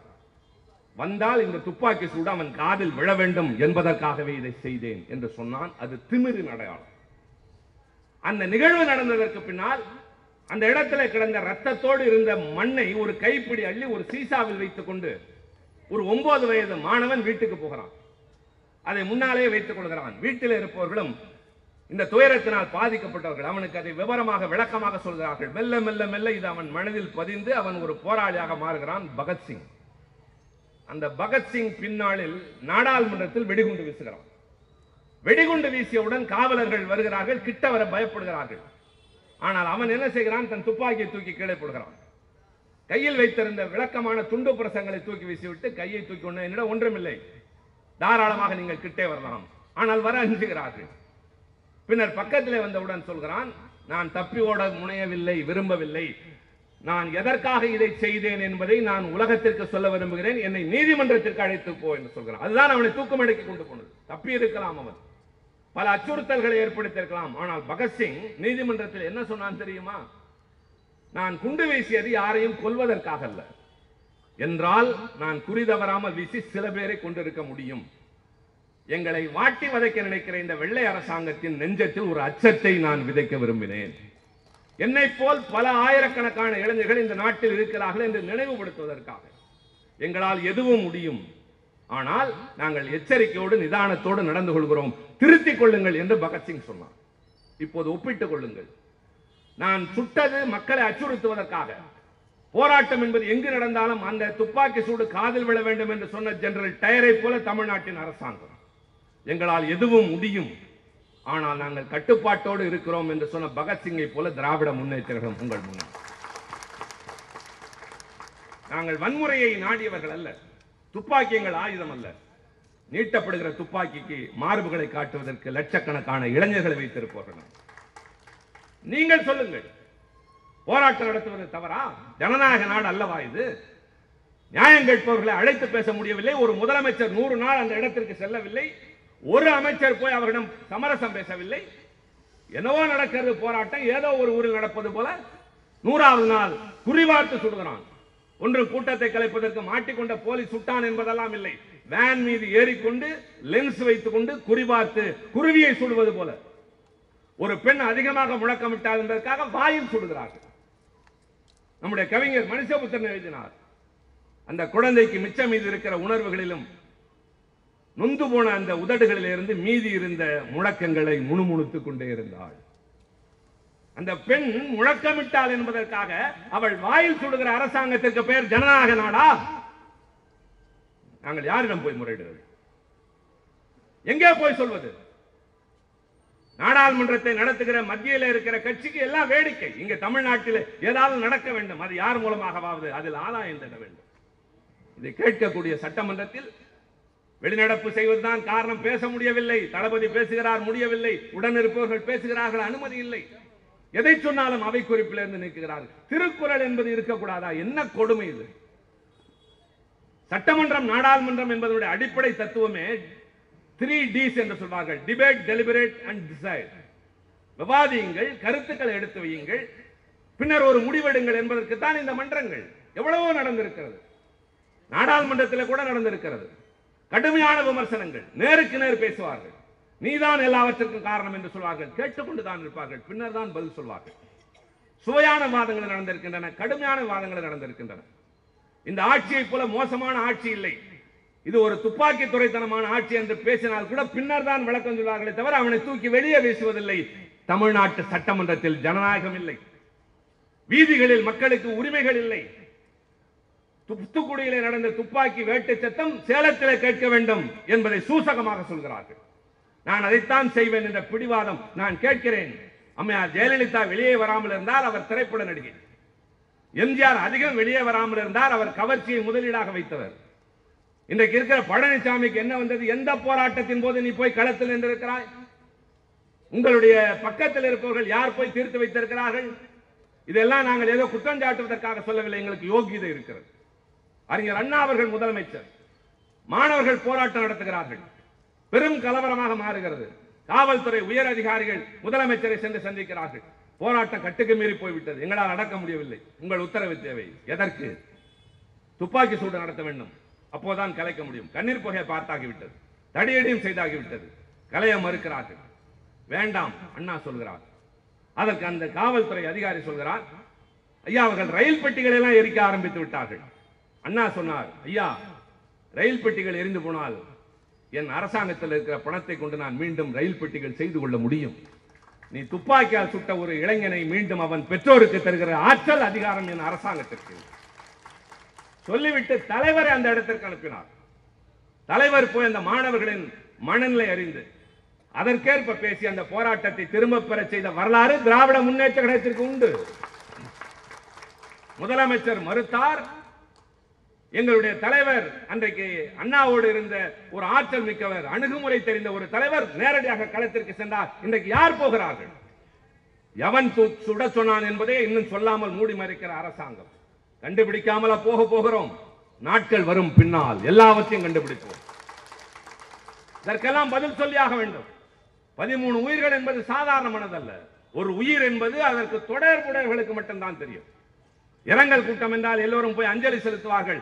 ஆனால் போனவனுக்கு தொடர்புடைய மனைவியாக இருக்கலாம் பிள்ளையாக இருக்கலாம் தந்தையாக இருக்கலாம் தாயாக இருக்கலாம் அந்த துடிப்பு அவர்களுக்கு தான் தெரியும். இந்த பதிமூணு குடும்பங்களும் இன்றைக்கு நடுத்தருவில் நிற்கிறது. என்னயா இருபது லட்சம் ரூபாய் கொடுத்து விலை பேசுகிறாய் உயிரை? எந்த அடக்குமுறை அரசாங்கத்திலும் இது நடந்ததில்லை.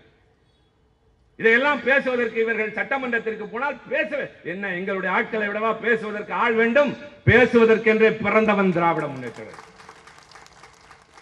எந்த இடத்திலும் எந்த பிரச்சனையிலும் அழுத்தமான நியாயமாக பொறுமையாக வாதிக்கிற ஆற்றல் உண்டு எங்களுக்கு. ஆனால் வாய்ப்பு வேண்டும் அல்லவா?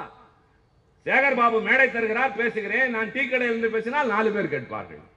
இது பொது மேடை அது சட்டமன்றம். நான் செல்வது நாடாளுமன்றம். அங்கேயும் நாங்கள் பேசுகிறோம். பாவமாக இருக்கிறது எனக்கு இவர்களை பார்த்தால்.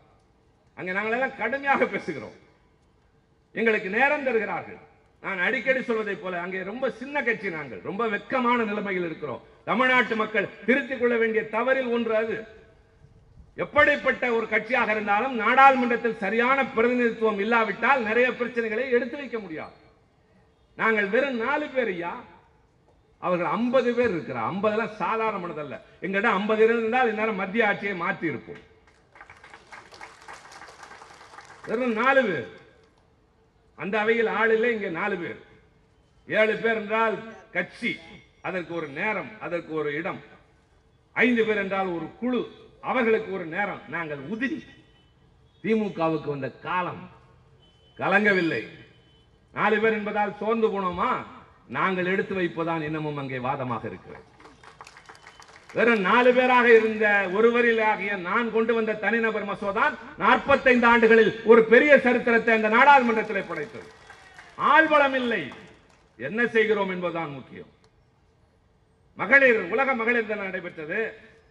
ஒரு நிமிட நேரம் அவகாசம் என்றார். அவைத் தலைவர் ஒரு நிமிட நேரத்தில் என்ன பேசுவீர்கள்?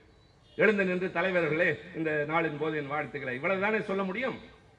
ஆனால் ஒரு மணி நேரமும் பேச வேண்டும் ஒரு பேச்சாளன் ஒரு நிமிடமும் பேசுவதற்கு கற்றுக்கொள்ள வேண்டும். அதுதான் அடிப்படை பயிற்சி. அறிஞர் அண்ணா நாடாளுமன்றத்திற்கு சென்ற புதிதில் தோற்றத்தில் அவர் எப்பொழுதும் மிக சாதாரணமாகத்தான் இருப்பார். ஒரு கைத்தறி வேட்டி கைத்தறி சட்டை ஒரு கைத்தறி துண்டு வெச்சலை போட்ட வாய் குள்ளமான உருவம். பார்ப்பவர்களுக்கு பார்த்த உடனே கவர்கிற தோற்றம் அல்ல. ஆனால் வாய் திறந்தால் உலகமே திரும்பி பார்க்கிற ஒரு தோற்றம். அண்ணா ஒரு முறை ரெண்டு நிமிடம் பேசினார்.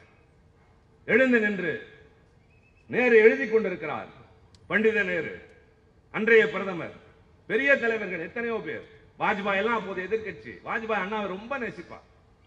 ஒரு முறை அண்ணாவிடம் கேட்டாராம் என்ன இந்தியை இப்படி எதிர்க்கிறீர்களே? முப்பது நாட்களில் படிக்கக்கூடியது எளிமையான மொழி என்று. அதற்கு மேல் அதில் என்ன இருக்கிறது? என்று தான் அண்ணா கேட்டார். முப்பது நாட்கள் மேல் படிக்கிறதுக்கு என்ன இருக்கிறது இப்ப நான் கூட இருபது ஆண்டுகளாக போய் வருகிறேன். எனக்கு இந்தி தெரியாது. இந்தி படிக்க முடியாதா என்றால் முடியாது. அவ்வளவுதான். முடியாது எங்களால் எதுவும் முடியும். ஆனால் இந்தி படிக்க மட்டும் முடியாது. அண்ணா ரெண்டு நிமிடம் பேச எழுந்து நிற்கிறார். I am from Madras sorry prevented to say Tamil Nadu என்ன ஒரு அழகான வார்த்தை பதம் பாருங்கள். எதை சொல்லக்கூடாதோ அதை சொல்லுகிற ஆற்றல். என்னோடு இருக்கிற ஒருவனை நான் உன்னை முட்டாள் என்று திட்ட நினைக்கிறேன். இவர்களெல்லாம் இருக்கிறார்கள் என்பதற்காக நான் திட்டவில்லை. சொல்லிவிட்டேன் அல்லவா? உங்களுக்கும் சொல்லியாகிவிட்டது அவனுக்கும் சொல்லியாகிவிட்டது. அது மாதிரி அண்ணா சொல்கிறார் I am from Madras sorry prevented to say Tamil Nadu நான் தமிழ்நாடு என்று சொல்ல தடை விதிக்கப்பட்டிருக்கிறேன். ஓ நான் எத்தனையோ பேச்சாளர்களை கேள் எட்மண்ட் பர்க் என்று சொல்வான் ரிசாரோ என்று சொல்வான் ஆண்டனி என்று சொல்வான். எங்கள் அண்ணாவுக்கும் கலைஞருக்கும் ஈடானவர் யார் இருக்கிறார்? I am from Madras sorry prevented to say Tamil Nadu my country is economically ill educationally dull industrially nil but culturally well என்றார் அன்றைக்கு திரும்பியதான் டெல்லி இன்னமும் இங்கே பார்த்து கொண்டுதான் இருக்கிறார்கள். இப்ப நாலு பேர்லாம் நினைக்காதீர்கள். நாட்டையே தலைகளாக புரட்டி போட போகிறதும் நாங்கள் தான். எனக்கு ஒரு நிமிட நேரம் கொடுத்தார்கள். உலக மகளிர் தினத்திற்கு நான் என்ன பேசினேன் தெரியுமா? மகளிருக்கு இடஒதுக்கீடு தாருங்கள் அதெல்லாம் ஒரு புறம். உண்மையிலேயே நீங்கள் இந்த நாட்டு பெண்களுக்கு ஏதாவது பரிசு தர விரும்பினால் அவர்களை இந்த மகிழ்ச்சியான நாளில் நீங்கள் மனங்குளிர வைக்க வேண்டும் என்றால் மிக வேதனையான நிலையில் வாழ்கின்ற எங்கள் ஏழை பெண்களுக்கு சானிட்டரி நாப்கின்களுக்கு ஜிஎஸ்டியிலிருந்து வரி விலக்கு தாருங்கள் என்னடா ஒரு ஆண் இதை பேசுகிறானே என்று நினைக்காதீர்கள். ஆண் தான் பேச வேண்டும். பெண்கள் பேசினால் அது அவர்களின் தேவை. ஆண் பேசினால் தான் உங்களை புரிந்து கொண்டு உங்களுக்காக பாடுபடுகிறான் என்று பொருள். நானும் பெண் பிள்ளைகளை பெற்றிருக்கிறேன். பெண்களோடு பிறந்திருக்கிறேனே. சில பள்ளிகளிலும் கல்லூரிகளிலும் சொல்கிறார்கள் எங்கள் பள்ளியிலே படிக்கிற பெண்கள் அந்த நாட்களில் வருவதில்லை அதை வாங்குவதற்கு வசதி இல்லாத காரணத்தால் விடுப்பு எடுக்கிறார்கள் எட்டு பெண்கள் பயன்படுத்தக்கூடாததெல்லாம் கோணிப்பையை போல பயன்படுத்தி செத்து போனார்கள் என்பதை படித்துவிட்டு நான் மன்றாடினேன். ஐயா வரிவிலக்கு தாருங்கள். எங்கள் பெண்களுக்கு பரிசாக என்று அவையின் தலைவர் வெங்கையா நாயுடு சொன்னார். அருமையான யோசனை. உடனே அரசாங்கம் செயல்படுத்தட்டும் என்றார். மன்றமே ஆ- ஆதரித்தது. ஏன்? கடைக்கோடியில் இருக்கிற மனிதனுக்காக குரல் கொடுக்கின்ற இயக்கத்தின் பிரதிநிதியாக அங்கே நிற்கின்ற காரணம். வெளியே பேச வெட்கப்படுவார்கள் சில பேர் அல்ல. இது மனிதாபிமானம். இது இன்னொரு மனிதரை புரிந்து கொள்ளுகிற கடமை. அப்படிப்பட்ட ஒரு குரலாக நாங்கள் ஒழிக்கிறோம் ஆனால் அவர்கள் என்ன செய்கிறார்கள் என்பதெல்லாம் உங்களுக்கு தெரியும். ஆக நாங்கள் அங்கே பேசுகிறோம். பேச அனுமதி உண்டு. ஆனால் இங்கே பேசுவதற்கு அனுமதி இல்லை. நான் கிடைத்திருக்கிற இந்த நேரத்தில் இன்னொரு முக்கியமான செய்தியை சொல்ல விரும்புகிறேன். ஒரு பேராபத்து சூழ்ந்து விட்டது. நம்முடைய பிள்ளைகளின் எதிர்காலம் இருண்டு போய் கிடக்கிறது. ஆபத்தை உணர்ந்தவர்கள் சில பேர் என்ன செய்வது என்று கையாலாகாத தனத்தோடு சில பேர் ஏதாவது விடிவு காலம் பிறக்காதா என்ற நம்பிக்கையோடு சில பேர் அவர்களுக்கு சொல்வேன். இந்த நீட் என்ற ஒரு தேர்வின் மூலமாக ஏற்பட்டு இருக்கக்கூடிய பாதகம். இங்கே வந்திருக்கிற யாரும் எனக்கு அதற்கு சம்பந்தம் இல்லை என்று சொல்லாதீர்கள். உங்களுக்கு சம்பந்தம் இல்லை உங்கள் பிள்ளைகளுக்கு சம்பந்தம் உண்டு. எத்தனை காலம்தான் ஒரு பெண் நாலு வீட்டிலே போய் சமையல் செய்து வாழ்க்கை நடத்துவார் எத்தனை காலம் தான் ஒரு உழைப்பாளி ஒரு மூட்டை சுமக்கிறவனாக ஒரு டீ கடையில் வேலை பார்க்கிறவனாக. யார் யார்? ஒரு ஆட்டோ ஓட்டுகிற தொழிலாளியாக இருப்பான். கொஞ்சம் யோசியுங்க அவன் வீட்டில் ஒரு பிள்ளை பிறந்து நன்றாக படித்து அந்த பிள்ளை ஒரு நல்ல வேலைக்கு போனால் எத்தனை பெருமையாக இருக்கும். ஒரு சாதாரணமாக ஒரு கூலி தொழிலாளி வீட்டில் அவன் பிள்ளையின் பெயர் போட்டு எம்பிபிஎஸ் என்று போட்டால் எத்தனை குதூகலம் அவ்வளவு காலம் வேதனையோடு நடந்தவன் என் பிள்ளை டாக்டரையா? என்று சொல்லிக்கொண்டே நடப்பான் அல்லவா நல்ல சட்டை போடுவான் அல்லவா முகத்தில் ஒரு புன்முறுவல் வரும் பாருங்கள் அதற்கு ஈடு இல்லை. இத்தனை காலம் நம் நாட்டு பிள்ளைகள் படித்தார்கள் சிரமப்பட்டார்கள் நிறைய மதிப்பெண்கள் பெற்றார்கள் டாக்டர் படிப்பிற்கு போனார்கள். ஆனால் இப்போது நிலைமை என்ன? பன்னெண்டாவது வரை படிக்கிற நம் பிள்ளை பள்ளிக்கூடத்துக்கு சைக்கிளில் போகிறது பேருந்தில் போகிறது நடந்து போகிறது புத்தக முட்டையை சுமந்து போகிறது. வீட்டுக்கு வந்தவுடன் நீங்கள் பக்கத்தில் உட்கார்கிறீர்கள் அல்லது காசு இருந்தால் தனிப்பயிற்சி. தேர்வு வந்தவுடன் ராத்திரி முழுக்க பிள்ளை படிக்கிறது. நீங்கள் டீ போட்டு கொடுத்து விட்டு பக்கத்தில் உட்கார்கிறீர்கள். அப்பா வந்து கேட்கிறார் அம்மா கொஞ்ச நேரம் தூங்கக்கூடாதா? இல்லப்பா ஒழுங்கா படித்தால் தான் நிறைய மதிப்பெண்கள். அப்போதான் காசு இல்லாமல் நம்மளாலே மருத்துவ கல்லூரிக்கு போக முடியும். உன்னிடம் காசு இல்லையப்பா. அவனும் நம்பி இருந்தான் இந்த தாயும் நம்பி இருந்தாள் அந்த பிள்ளையும் நம்பி இருக்கிறது ஆயிரத்து நூத்தி சொச்சம். அதை தூக்கி குப்பையில போடு. நான் வைக்கிற தேர்வை எழுது. அந்த தேர்வில வெற்றி பெற்றால் தான் உனக்கு இடம். அந்த தேர்வில இடம் பெற வேண்டும் என்றால் சாதாரணமாக தனிப்பயிற்சிக்கு மிக குறைந்த அளவு 50000 ரூபாய். எவனிடம் இருக்கிறது 50000 ரூபாய்? ஒரு பெரிய கொள்ளை மூணு லட்சம். ஆயிரத்தி இருநூத்தி ஐம்பது கோடி ரூபாய் சம்பாதித்திருக்கிறார்கள் இந்த தனிப்பயிற்சி மூலம். தயவு செய்து சொல்லுங்கள் இந்த தேர்வு எதற்காக? முன்பெல்லாம் தேர்ச்சி பெற்றவன் ஐம்பது விடுக்காடு பெற்றால்தான் அவன் விண்ணப்பிக்க முடியும். ஆனால் இந்த நீட் தேர்வில் பத்தொன்பது சதவிகிதம் பெற்றாலே அவன் விண்ணப்பிக்க முடியும். எலிஜிபிலிட்டி தகுதி என்பது 50 இது பத்தொன்பது. என்னுடைய தங்கை தமிழிசை சவுந்தரராஜன் சொல்கிறார் நீட் படித்தால் நல்ல டாக்டர்கள் கிடைப்பார்கள். அம்மா நீங்க எப்படிம்மா டாக்டரா நீங்க? அப்ப நீங்க நல்ல டாக்டர் இல்லையா? நான் உதாரணத்திற்கு சொல்கிறேன். உடம்பில் பல உறுப்புகள் உண்டு. ரொம்பவும் நுட்பமானது என்பது இதயம். அதுதான் எல்லாவற்றுக்கும் ரத்தம் தருவது. அதற்கெல்லாம் சிகிச்சை வந்தாகிவிட்டது சிறுநீரகத்துக்கு மூளைக்கு எல்லாம் வந்தாகிவிட்டது ஒன்று மட்டும் ரொம்ப சிரமப்பட்டு இப்போதான் முன்னேறி கொண்டிருக்கிறது. அதுதான் கல்லீரல். அதற்கு வந்து கொடையாளிகள் கிடைப்பதும் கரணம் சிரமம். அறுவை சிகிச்சை செய்வதும் சிரமம். பின்னர் பிழைப்பதும் சிரமம். இந்த கல்லீரல் அறுவை சிகிச்சையில் உலகத்திலேயே தலை சிறந்த அறுவை சிகிச்சை நிபுணர் யார் தெரியுமா? மயிலாடுதுறையில் பிறந்த ஒரு இஸ்லாமிய டாக்டர் முகமது ரைலா. அவர் நீட் படிக்கவில்லை நீட் எழுதவில்லை. சாதாரணமாக படித்தவர். அரசு பள்ளிகளை படித்து அரசு கல்லூரியில படித்து ஒரு டாக்டராகி உலகத்தில் எங்கே எவனுக்கு கல்லீரல் பாதிப்பு என்றாலும் ரைலா போகிறார். அவர் தமிழ்நாடு நாட் நீட் எக்ஸாமினேஷன் இங்கே பேசுகிற நிலவா நான்? ஒரு முறை கவிக்கு தெரியும் உத்தராபதிக்கு தெரியும். நான் ஒரு முறை மேடையில் பேசுகிற போது மேடை சரிந்து கீழே விழுந்து விட்டேன். விழுந்ததில் என் முதுகெலும்பில் பாதிப்பு. தம்பி சேகர் பாபு கூட ஓரளவுக்கு தெரியும் முழுமையாக தெரியாது. ஒரு வருடம் நடக்க முடியாமல் இருந்து ரொம்ப நெருங்கியவர்களுக்கு தான் தெரியும். பல் துளக்கி குனிந்து என்னாலே துப்ப முடியாது. மேலே தான் கொட்டிவேன் காரணம் குனியவே முடியாது. ரொம்ப நேரம் ஒரு இடத்துல உட்கார முடியாது. ரொம்ப நேரம் ஒரு இடத்துல நிற்க முடியாது. பயணம் செய்ய முடியாது. நான் என் மனைவியும் என் தாயும் நான் இங்கிருந்து அந்த ஒரு பத்தடி நடப்பதை இன்று வேடிக்கை பார்ப்பார்கள். எப்போது சரியாக நடப்போம்? அழுகையின் உச்சத்திற்கு போய்விட்டேன். நம்பிக்கையே குறைந்து விடும் போல இருந்தது. நிகழ்ச்சிகளுக்கு செல்வது சிரமமாக இருந்தது. எல்லா மருத்துவமும் பார்த்தோம். அக்கு பஞ்சரில் ஆரம்பித்து தென்னமரக்குடியில் ஆரம்பித்து எல்லா வைத்தியமும் பார்த்து நீ அறுவை சிகிச்சை செய்தால்தான் பிழைக்க முடியும் என்ற டாக்டரை பார்த்தாகிவிட்டு கடைசியாக ஒரு டாக்டர் இந்த பூந்தமல்லி சாலையில் தான் மதுரை சோமுதான் என்னை அழைத்து வந்தார் பாடகர். அவர் என்னை பார்த்துவிட்டு சில பயிற்சிகளை கொடுத்தார் உடற்பயிற்சிகளும் சில மாத்திரைகளும். ஒரு மாதம் கழித்து போனேன். நீங்கள் இதையே தொடர்ந்து செய்யுங்கள். உங்கள் மனைவி கூட உங்களை விட்டு பிரியலாம். ஆனால் இது பிரியக்கூடாது என்றார். அவர் சொன்னது நடந்து விட்டது. அவள் போய்விட்டால் அந்த உடற்பயிற்சி மட்டும்தான் என்னோடு இருக்கு. இப்போது நான் ஒரு மணி நேரம் நின்று பேசுகிறேன். யாருக்காவது தெரியுமா? பத்து கிலோமீட்டர் நடப்பேன். சைக்கிள் ஓட்டுவேன். ஒரே இடத்தில் ரொம்ப நேரம் உட்கார்ந்திருப்பேன். ஆனால் கனமான பொருளை தூக்க மாட்டேன். பூர்ஷா அல்ல. முடியாது கூடாது.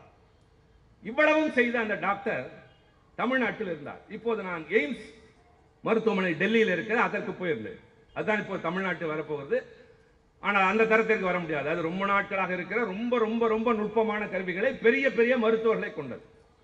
அங்கே போன போது குடியரசுத் தலைவர் பிரதமர் பார்க்கிற அந்த மருத்துவமனையில் இருக்கிற தலைமை மருத்துவர் அவர் எலும்பு நோய் சிகிச்சை வடகிழக்கு மாநிலம் அஸ்ஸாமிலிருந்து வந்திருப்போம் எல்லாம் என்ன சொன்னார்கள் நீங்கள் நாடாளுமன்ற உறுப்பினர் சலுகை கிடைக்கும் நீங்கள் சீக்கிரமாக அவரை பார்க்கலாம். இதை பற்றி பேசுங்கள் நீங்கள் சரியாக விட்டீர்கள் ஆனால் முழுமையாக சரியாக வேண்டும் அல்லவா அதனால தயவு செய்து அவரை பாருங்கள். நான் போய் பார்த்தேன். என்ன கேஸ் ஹிஸ்டரி என்று கேட்பார்கள் என்ன நடந்தது? எல்லாம் சொல்லிக்கொண்டே கொண்டே எல்லாம் சொல்லி வந்து இந்த கதையை இப்படி முடித்தவுடன் அந்த டாக்டரின் பெயர் என்ன என்று கேட்டார். Professor T K Shanmuga Sundaram என்று எழுந்து நின்று சார் எங்களுடைய குரு சார். இஸ் அவர் பாஸ் என்று சொன்னார் இஸ் ஃப்ரம் நார்த் ஈஸ்ட் எங்கோ வடகிழக்கு மாநிலம் அஸ்ஸாமில் இருந்து வந்த ஐம்ஸ் மருத்துவமனையின் தலைமை மருத்துவர் சொல்கிறார் என் தமிழ்நாட்டின் மருத்துவரை மை பாஸ் என்று சொல்கிறார். அவர் நீட் எழுதியவர் இல்லையா என்ன கதை விடுகிறீர்கள்? அந்த நீட் தேர்வு வஞ்சகமாக நம் மீது திணிக்கப்பட்டிருக்கிறது. தமிழ்நாட்டில் இருக்கிற இடங்கள் ஐயாயிரத்தி அறுநூத்தி அறுபது. இன்றைக்கு நீட் தேர்விலே தேர்ச்சி பெற்றவன் தமிழ்நாட்டை சார்ந்தவன் மட்டும் இடம்பெற்றிருப்பது வெறும் இரண்டாயிரத்தி ஐநூறு தான். மீதி இடங்களில் எல்லாம் உள்ளே வந்து அவர்கள் நுழைந்து கொண்டு விட்டார்கள். ஏற்கனவே ரயிலில் அவன்தான் இந்தி வங்கியில் அவன்தான் இந்தி கட்டடம் கட்டுகிற இடத்தில் அவன்தான் இந்தி. எங்கு போனாலும் அவன்தான் டேபிள் துடைக்க வருகிறவன் கூட இந்தி இனிமேல் டாக்டரும் இந்தி. வஞ்சகமாக இந்த திட்டத்தை கொண்டு வந்து நம்முடைய பிள்ளைகளில் இரண்டாயிரத்தி சொச்சம் பேர் டாக்டர் ஆவதை தடுத்திருக்க ஒரு தேர்வை தடுத்திருக்க வேண்டிய இந்த அரசு கையாலாகாத அரசு. நான் மோடியை குற்றம் காட்டவில்லை அந்த அரசு அப்படித்தான் செய்யும். மத்தியில் இருக்கிற அரசு மறைமுகமாக எப்படியாகிலும் வடபுலத்தை கொண்டு வந்து வளர்ப்பதில் தான் கவனமாக இருக்கும். ஆனால் தடுக்க வேண்டிய கடமை யாருக்கு இருக்கிறது என்றால் இந்த மாநிலத்தில் உங்களால் தேர்ந்தெடுக்கப்பட்ட அரசுக்கு உண்டு. ஆனால் இவர்கள் செய்யவில்லை. மன்றாடவில்லை. ஆனால் எங்கள் தளபதி செய்தார். எங்கள் கட்சி செய்தது. ஊர் ஊராக விளக்க நடத்தியதோடு இல்லை. எங்கள் தளபதி கடிதம் எழுதினார். யாருக்கு? பிரதமருக்கு. எப்போது எழுதினார்? குதிரை ஓடியதற்கு பின்னால் லாயத்தை பூட்டுவதற்கு அல்ல. எல்லாவற்றிற்கும் முன்னால் அதைத்தான் சரியான நேரத்தில் சரியான ஒரு காரியத்தை ஈடுபடுவதில் ஒரு கட்சி எப்படி இருக்க வேண்டும் என்பது. மார்ச் முப்பத்தி ஒன்று விண்ணப்பிப்பதற்கு கடைசி நாள். மார்ச் பன்னெண்டு கடிதம் எழுதியது எங்களுடைய செயல் தலைவர் தளபதி அவர்கள் பிரதமருக்கு உங்கள் தலையீடு தேவை. தயவு செய்து இந்த தேர்வை தடுத்து நிறுத்துங்கள். தமிழ்நாட்டிற்கு விதிவிலக்கு தாருங்கள் என்று அவர் கடிதம் எழுதி மன்றாடியது உங்களில் எத்தனை பேருக்கு ஐயா தெரியும்? தம்பி விஜயபாஸ்கர் போகவில்லை. அப்போது இருந்த முதலமைச்சர் பன்னீர்செல்வம் போகவில்லை. அப்போது இருந்த யாரும் போகவில்லை. ஆனால் எங்கள் தளபதி தான் செய்தார். உங்கள் குடும்பத்தின் பிள்ளைகளை காப்பாற்ற வேண்டும் என்பதற்காக. அந்த கடிதத்தையும் கொடுத்தார். சில நேரங்களில் சேகருக்கு அதிகம் தெரியும். சில பிரச்சனைகளை போட்டு பிடிவாதமாக அவர்கள் எங்களை பாடாய்படுத்துவார்கள் அது தலைவரிடம் உண்டு அண்ணன் முரசலி மாறின உண்டு இவரிடமும் உண்டு. ஒரு வேலையை சொல்லிவிட்டு அதை பத்து முறை கேட்பார்கள். என்ன ஆனது என்ன ஆனது என்று உண்டா? அது மாதிரி என்னிடம் அந்த கடிதத்தை கொடுத்து போய் பிரதமரை பாருங்கள் அவரை பாருங்கள் இவரை பாருங்கள் நான் உடனே வேலை இல்லாமல் டெல்லிக்கு கிளம்பி போய்விட்டேன். அதற்கு முன்னால் இந்த 50 பேர் இருக்கிறார்கள் அல்லவா? ரத்த கச்ச துறக்கப்பத்தாதிகள் 50 நாடாளுமன்ற உறுப்பினர்கள். இவர்கள் பிரதமரை பார்ப்பதற்கு அனுமதி கேட்கிறார்கள். கேட்டுவிட்டு சும்மா இருந்திருக்கலாம். பத்திரிகையாளர்கள் சொல்லிவிட்டார்கள் நாங்கள் பிரதமரை பார்க்க போகிறோம். டெல்லியில் ராஜ்பாத் என்ற ஒரு வீதி இந்த குடியரசு தின அணிவகுப்பெல்லாம் அதுக்கு பெரிய தெரு. அதில் நடந்து வருகிறார்கள் எல்லோரும் 50 பேரும். தொலைக்காட்சிகள் எல்லாம் படம் பிடிக்கிறது. படம் பிடிக்கிறது. இவர்கள் போனார்கள். போனவுடன் அங்கிருந்த அதிகாரி பிரதமர்லாம் அவங்களை பார்க்க மாட்டார். கொடுக்க வேண்டியதை மனுவை கொடுங்கள் நாங்கள் அவருக்கு அனுப்புகிறோம். வெற்றிகரமாக திரும்பி வந்து விட்டார்கள். ஐம்பது பேர் சொன்னேன் அல்லவா? நாலு பேர். நாங்கள். நாலு பேரில் ஒருவனாகிய நான் நேரம் கேட்கிறேன். கேட்டவுடன் அங்கிருந்து வந்த கேள்வி எதற்காக நீங்கள் பிரதமரை பார்க்க வேண்டும்? எங்கள் கட்சியின் செயல் தலைவர் ஒரு கடிதம் கொடுத்திருக்கிறார். கடிதம் தானே? இங்கே ஒரு ஜாயின்ட் செக்ரட்டரி இருப்பார் அவரிடம் கொடுங்கள். நான் பதில் சொன்னேன். I am not a postman to carry and deliver letters கொஞ்சம் குரல் கடுமையாகியது. I am a member of parliament keep it in mind I have every right to meet the prime minister to explain the prevailing situation in my country in my state அவரிடம் சொல்லுங்கள் பின்னர் பார்த்துக் கொள்ளலாம் என்று சொன்னேன். எனக்கு தெரியும் என்ன நடக்கும் என்று. மூன்றரைக்கு கேட்டேன் பத்தரைக்கு பதில் வந்தது. நாளை நாலரை மணிக்கு உங்களை பிரதமர் சந்திக்கிறார். ஐம்பது பேர் போனார்கள் பார்க்கவில்லை. நாலு பேர் சார்பில் கேட்டோம் அவர் சந்திக்கிறார். எத்தனை பேர் பார்க்கவில்லை? எந்த கட்சி என்று தான் பார்க்கிறார்கள். யார் அனுப்பினார் என்று பார்க்கிறார்கள். அதற்கான காரணத்தை சொல்லிவிடுகிறேன். என்னிடம் அவர் கொஞ்சம் தனிமையில் ரொம்ப நெருக்கம் உள்ளவர். எங்களுக்கு வழக்கமாக பிறந்த நாள் வாழ்த்து செய்தி வரும். பிரதமரிடம் இருந்து குடியரசுத் தலைவர் அது ஒரு மரபு அவங்களுக்கு முதலமைச்சர் அனுப்புறாரா? தெரியாது. எங்களுக்கு அனுப்புவார்கள். இவர் வித்தியாசமாக என்ன செய்கிறார் என்றால் எங்களை போன்றவருக்கு அனுப்புகிற போது தமிழில் எழுதுகிறார். ஆந்திராவில் தெலுங்கில் எழுதுகிறார். இன்னொரு பக்கத்தில் மலையாளத்தில் எழுதுகிறார். அது மாதிரி எனக்கு தமிழில் வாழ்த்து செய்தி அனுப்பியிருந்தார். நான் பதிலுக்கு நன்றி கடிதம் குஜராத்தியில் எழுதியிருந்தேன். அவருக்கு தமிழ் தெரியாது எனக்கு குஜராத்தி தெரியாது. அவருக்கு ஒரு அதிகாரி உதவி செய்தார் எனக்கு ஒரு சேட்டு உதவி செய்தார். அதை இன்னொருடன் கொடுத்து சரிபார்த்து எழுதி அனுப்பிய வகையில் எங்களுக்குள்ளே ரொம்ப நெருக்கம். அதற்கு முன்னாலும் சரி அதற்கு பின்னாலும் சரி இதை சந்தித்து நாங்கள் விலக்கி விட்டு வந்தோம். நான் நேரம் கருதி சொல்கிறேன். சரியான நேரத்தில் நடவடிக்கை எடுக்க முன்வந்தது எங்கள் தளபதி. தேர்வுகள் எல்லாம் நடந்து முடிந்து நீட் தேர்வில் வெற்றி பெற்றவன் நீதிமன்றத்திற்கு போக தயாரான போதுதான் தமிழ்நாட்டின் அமைச்சர்கள் படையெடுத்து சென்றார்கள். இன்றைக்கு மிகப்பெரிய பேராபத்து நம்முடைய பிள்ளைகளை சூழ்ந்திருக்கிறது. ஆனால் நம்பிக்கை தருகிறோம். திமுக ஆட்சிக்கு வந்தவுடன் நிறைய செய்ய போகிறோம். அதில் ஒன்று இந்த நீட் தேர்வு என்பது தமிழகத்திற்கு இருக்காது. ஒன்று சொல்வேன். யாராவது பொது ஜனம் வந்திருந்தால் வேறு கட்சியை சார்ந்து வந்திருந்தால் ரொம்ப நேரம் பேசியிருக்கிறோம்.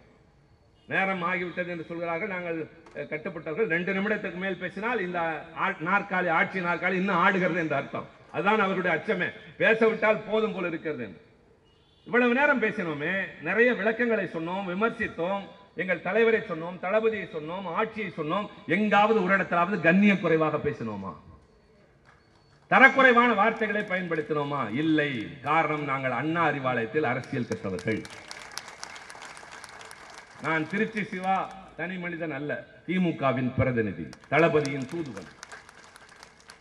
இந்த இயக்கத்தின் படைவரிசை சிப்பாய் உங்கள் முன்னால் வந்து சில நியாயங்களை சொல்லியிருக்கிறேன். வீடு திரும்பியதற்கு பின்னால் உறங்குவதற்கு முன்னால் உறக்கம் உங்கள் இமைகளை தழுவி கனவுகள் ஆக்கிரமிப்பதற்கு முன்னால் திருச்சி சிவா வந்து நம்மிடம் பேசினான் என்ற நினைவோடு உறங்கச் செல்வீர்கள். விடுகிற பொழுது எல்லோருக்கும் ஒன்றுதான் முடிகிற பொழுதுதான் வேறு. காலையில் எழுதுவதற்கு தருகிற நாட்குறிப்பு எல்லோருக்கும் வெள்ளைத்தாள். இரவு எழுதுகிற நிகழ்வுகள் மாறும் அனுபவங்கள் மாறும் சந்தித்த மனிதர்களா ஆனால் உங்களுக்கு இந்த கூட்டம் உச்சம். வீட்டில் பிள்ளைகள் விழித்திருந்தால் சொல்லுங்கள். இப்படி எல்லாம் பேசினார்கள் ஐயா. நாட்டில் நிறைய பிரச்சனையாம். அவர்கள் சரி செய்வார்கள் என்று நமக்கு கவலை இல்லை என்று சொல்லிவிட்டு உறங்கச் செல்லுங்கள். நாங்கள் சொன்னதெல்லாம் சரி என்று உங்கள் மனதில் ஏற்றுக்கொண்டால் நீங்களும் எங்களோடு சேர்ந்து கருப்பு சிவப்பு கொடியை உயர்த்தி பிடிங்கள். கழகம் வெல்க கலைஞர் வாழ்க தளபதி வளர்க என்று சொல்லுங்கள். எதிர்காலம் ஒளிமயமாகும். அதை வரவேற்க தயாராகும் நன்றி வணக்கம். இந்த கூட்டத்தின் நன்றியுரையை மாவட்ட பிரதியான ஆ. கருணாநிதி அவர்கள் உரையாற்றுவார்.